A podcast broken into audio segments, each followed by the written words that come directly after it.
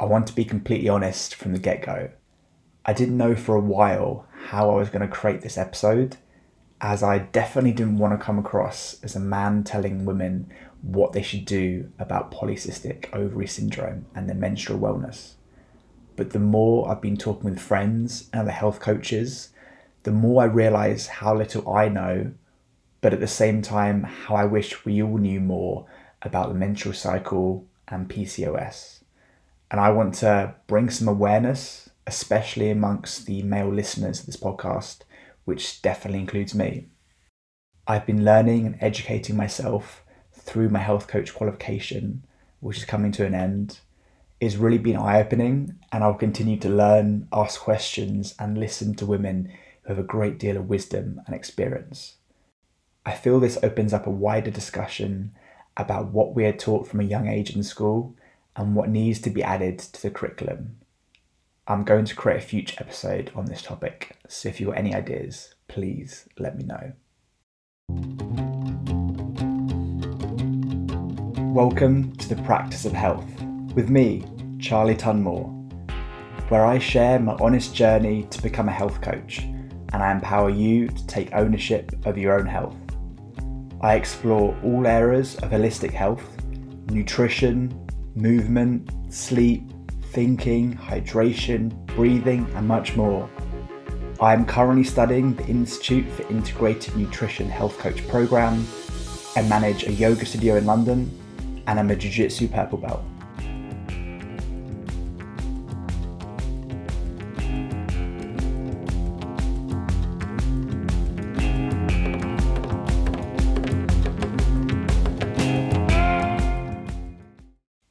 Friends.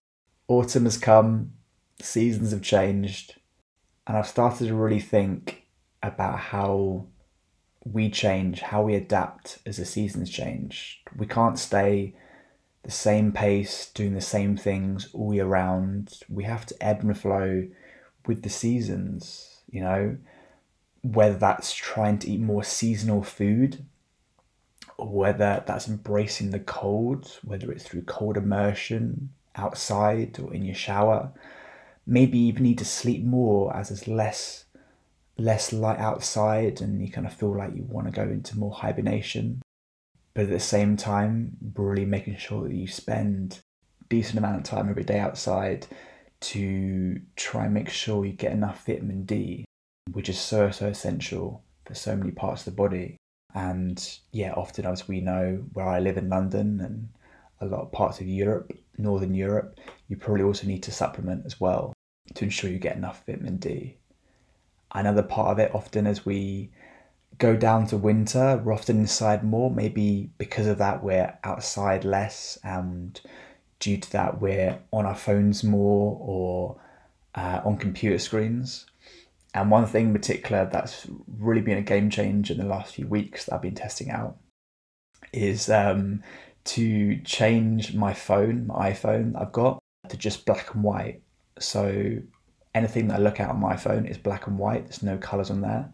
There's a simple way to change this um, if you're up for experimenting with this, even just for once a week.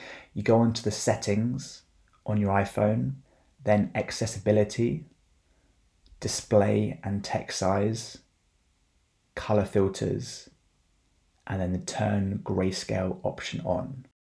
And the reason I've done that and the research behind it is a lot of social media companies and just websites in general really use color to kind of draw you in and keep you mindlessly scrolling online. And I've definitely done a lot of this, and I'm sure most of us have as well. And I really wanted to make some changes, and I really feel that by turning my phone to black and white, it's reduced the amount of time I spend on social media. And yeah, at first I thought it wouldn't be much of a difference, but it's crazy when you look at Instagram now, for example, or YouTube when it's in black and white, it doesn't have the same appeal to it.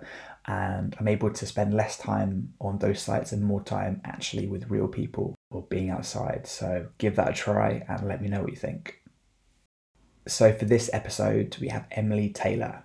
Emily and I met on our health coach course as we are in the same coaching group. And I was just really impressed by Emily and her coaching skills. I've definitely learned a lot from her. over kind of the the weeks that we were working together, various things to do with clients, coaching, how to start your business and things like that. So yeah, I'm just really excited to have her on the show and I think she's got a lot of wisdom to share. Emily is a fully certified hormone health coach, helping women all over the world reclaim their divine feminine nature and achieve their wellness goals by ditching diet culture and opting into holistic lifestyle changes. The essence of Emily's work is to facilitate self growth by helping you identify your core mind, body, and spirit challenges so that you can overcome them with confidence. Only then will you be able to fully embrace who you are, shift your lifestyle habits, and begin the healing journey towards a happier, healthier life. You can get to know Emily more through her Instagram, which is at em underscore I L Y N I C O L E. And her website is the cysterdiaries.com. Uh, sister spelled C Y S T R. I've put all of this in the show notes. This is episode 24 Polycystic Ovary Syndrome, or PCOS. This week on the Institute for Integrative Nutrition program, I learn about the key components of PCOS and how nutrition and lifestyle choices can affect a woman's menstrual cycle. So, before we dive straight in, I just want to give a little intro to PCOS and what it is. Partly for me myself, because I didn't, honestly didn't know much about it before uh, learning about this course. I've definitely had friends um, that have spoken to me in the past about it, but never really, yeah, taken the time to really kind of look at it or how it affects people. So, basically, it's a hormonal imbalance. If you look at the NHS website, they say about one in 10 women in the UK have it, but it's hard to truly know the number. Often people say there's a lot more people have PCOS than what's recorded. And women with PCOS, um, their ovaries produce too many male hormones, or what are called androgens, and that makes it difficult for the ovaries to release an egg. It can cause the ovaries to become enlarged and contain many fluid filled sacs that surround the egg. Because of this, it can cause irregular or completely absent periods, infertility, pelvic pain, depression, facial hair growth, acne, and weight gain. I want to give Emily now the chance to share her experiences of PCOS. Hello, my name is Emily Taylor, and I am a polycystic ovarian syndrome, also known as PCOS, coach. And I help empower women to really advocate for their health and to heal their PCOS symptoms. So for me, I was diagnosed with PCOS when I was 19 years old, so going on about seven and a half, almost eight years ago. And what I was told really freaked me out and threw me for a loop. And I felt like the only way that I could heal was by, you know, potentially going back on birth control, trying out two different diabetic medications, spironolactone and metformin, um, or just losing weight. But I wasn't exactly given tools or told how, you know, I could go about doing this. So after years and years of, you know, experimenting with medications um, and things like that, trying to heal and just not having too much success with it, I decided at 19 to quit my birth control cold turkey, just completely get off of it. Um, if I had a headache or, you know, stomach ache or something, I stopped taking medications for it. I would just kind of um, let it roll out and, um, you know, allow my body to really just self heal. And through that, I realized that you know, my eating habits weren't the greatest. I was eating once, maybe twice a day, and it was usually some sort of like a fast food, a frozen food, um, you know, not a full meal. It was just something that was really quick, something I could take on the go, you know, a lot of granola bars, tons of sugary products. And then at the end of the day, when I wasn't, um, you know, feeling fulfilled or satisfied with my my work life, I would come home and you know, binge eat on some sort of a sweet food, right? So sometimes it was a Ben and Jerry's ice cream. Other times it was, um, you know, chips and little snacks around the house, chocolate bars, um, things like that. And I really started to realize that you know, me not sleeping enough, me eating the way that I was, you know, working a job that I didn't necessarily love. Um, I didn't have a ton of friends at the time. I wasn't really hanging out with a ton of people um, who understood what I was going through, nor was I really making a big effort to reach out and find support. And I remember waking up one day and I was like, this this can't be it. This this is not the life that I came here to live. Waking up every day feeling like I'm, you know, a hamster on the wheel, just doing the same thing day in and day out, eating foods that aren't supporting me. They're not making me feel good. You know, I was still having extreme hair loss. I started dealing with really bad hormonal cystic acne, chronic migraines, chronic nosebleeds. My menstrual cycle, you know, for most most of the uh, years after birth control, I would say a good three and a half, four years post birth control, it just felt like, you know, gremlins were like ripping apart my uterus. I just was in so much pain constantly, um, missing work, missing experiences with friends and family because I didn't feel good enough to participate. And I just remember like, this was not the life that I wanted. And so after I made the leap to get off of all medications, uh, I began dabbling in CBD. I became a vegan for about a year, year and a half. Um, that was not the best thing for me. Then I went into uh, vegetarianism. Then I went into pescatarianism.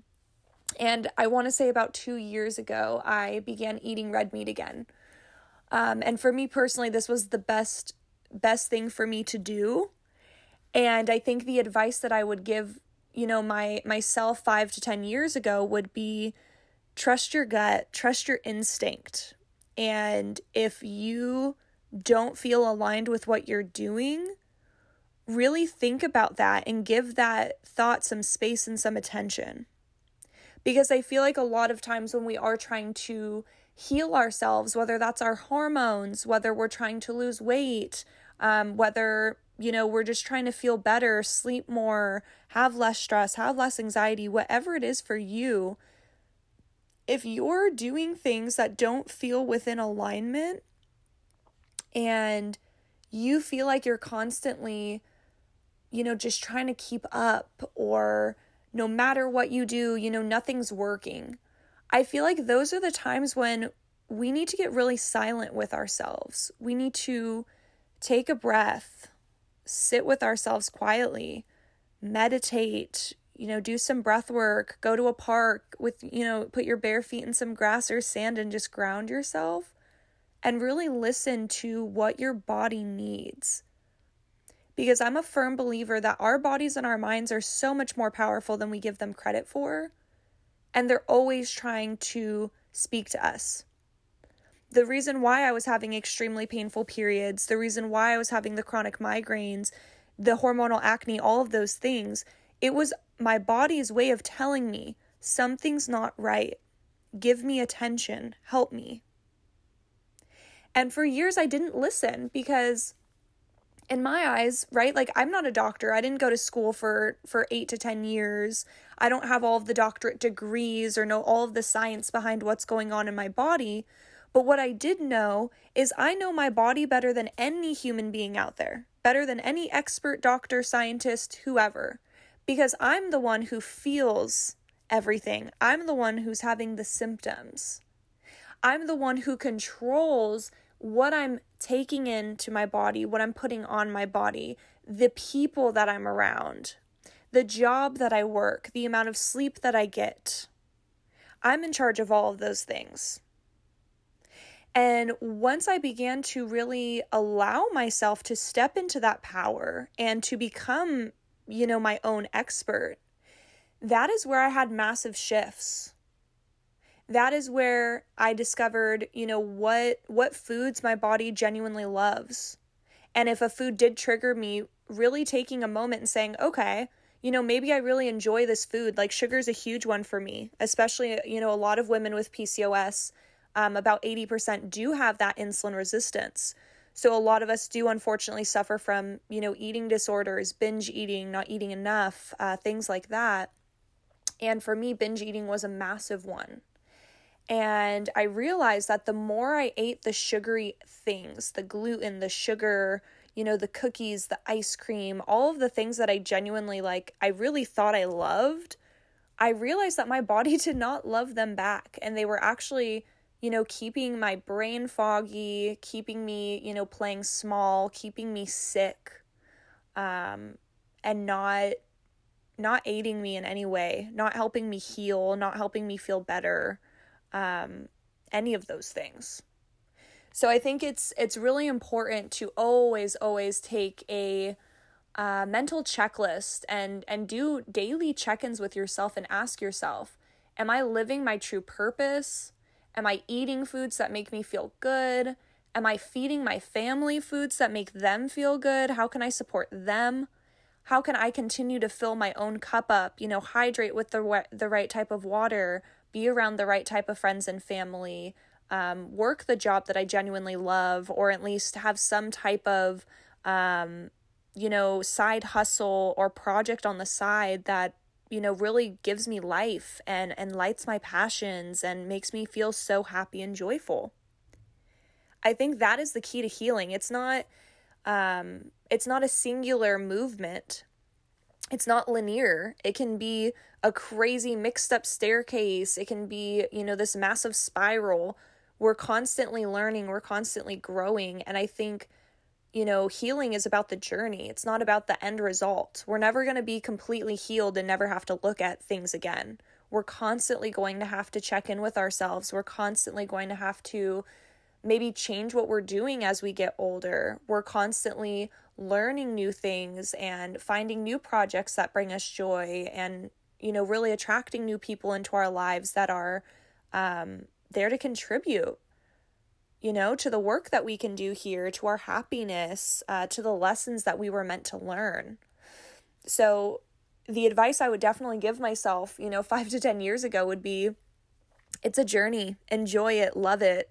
Um, you know, maybe it's not going to be the greatest all the time. There is going to be a lot of hard work and healing and doing things that you're not necessarily comfortable with, but stick with it because it gets better and better and better. And I promise it gets easier. I love you guys. Continue to do those check ins, continue to nourish yourself, continue to come from a space of love, and good luck on your healing journey. Thanks, Emily, for being so open with your story. As obviously she mentioned, what you eat has a lot to do with PCOS and your menstrual cycle.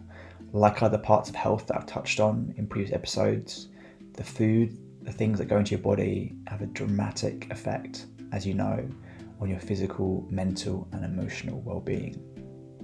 And one of the most important things you could do to support yourself is reduce processed foods in your in your diet. You know, this could be from sugar, caffeine, alcohol, or white flour, and really start to add in more whole foods, more single ingredient foods into what you eat on a daily daily basis. Uh, yeah, this can be one of the best things you can do for your health. And often the challenge is people think um, they're eating a lot cleaner than they actually are, and you know not necessarily blaming the individual. It is super hard to do, and I often make mistakes myself. Uh, just because of packaged food, for example, they often hide a lot of ingredients in it.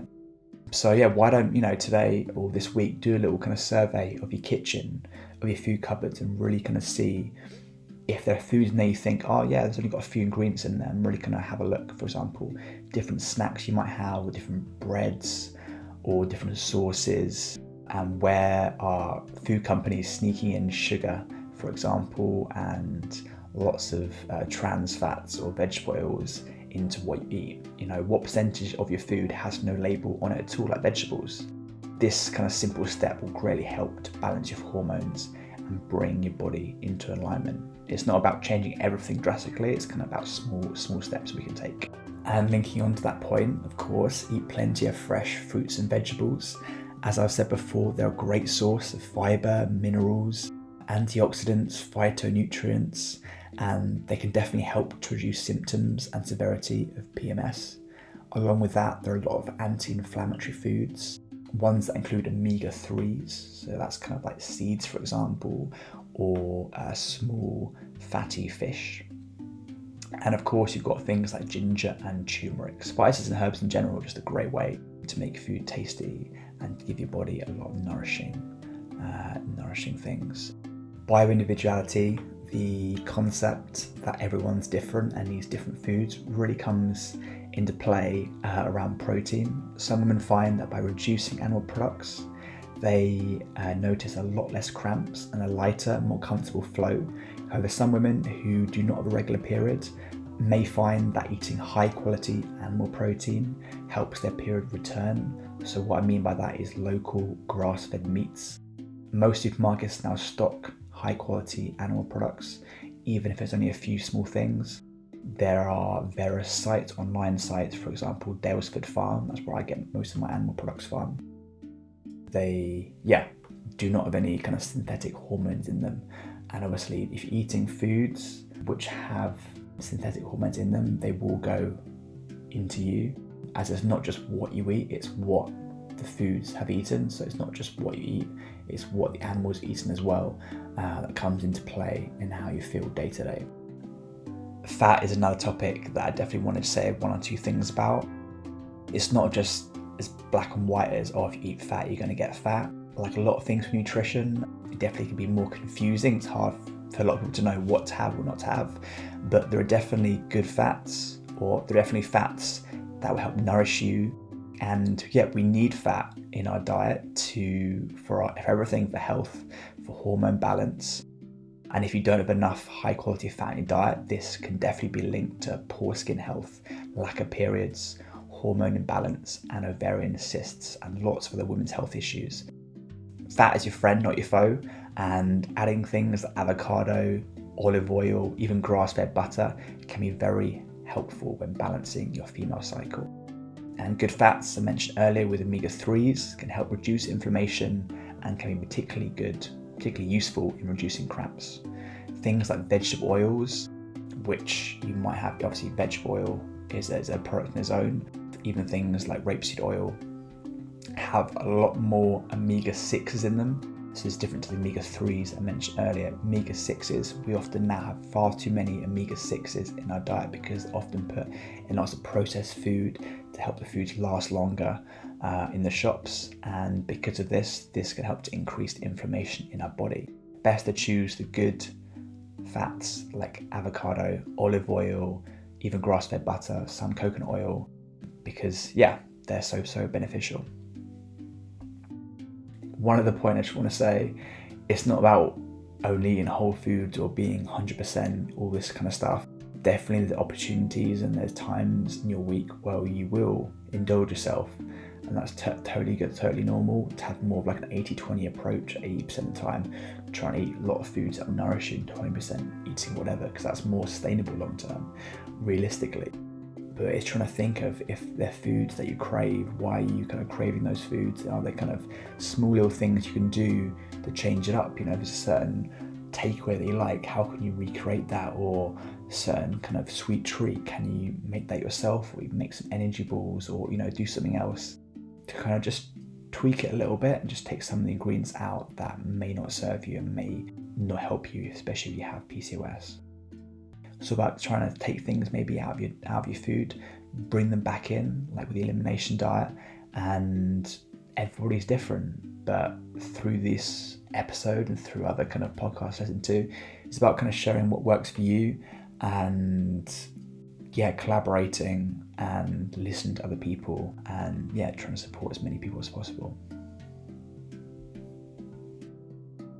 My health practices for you are First up, see a doctor if you think you have symptoms of PCOS, just so they can rule out if it's any other possible causes and so you know what you're dealing with.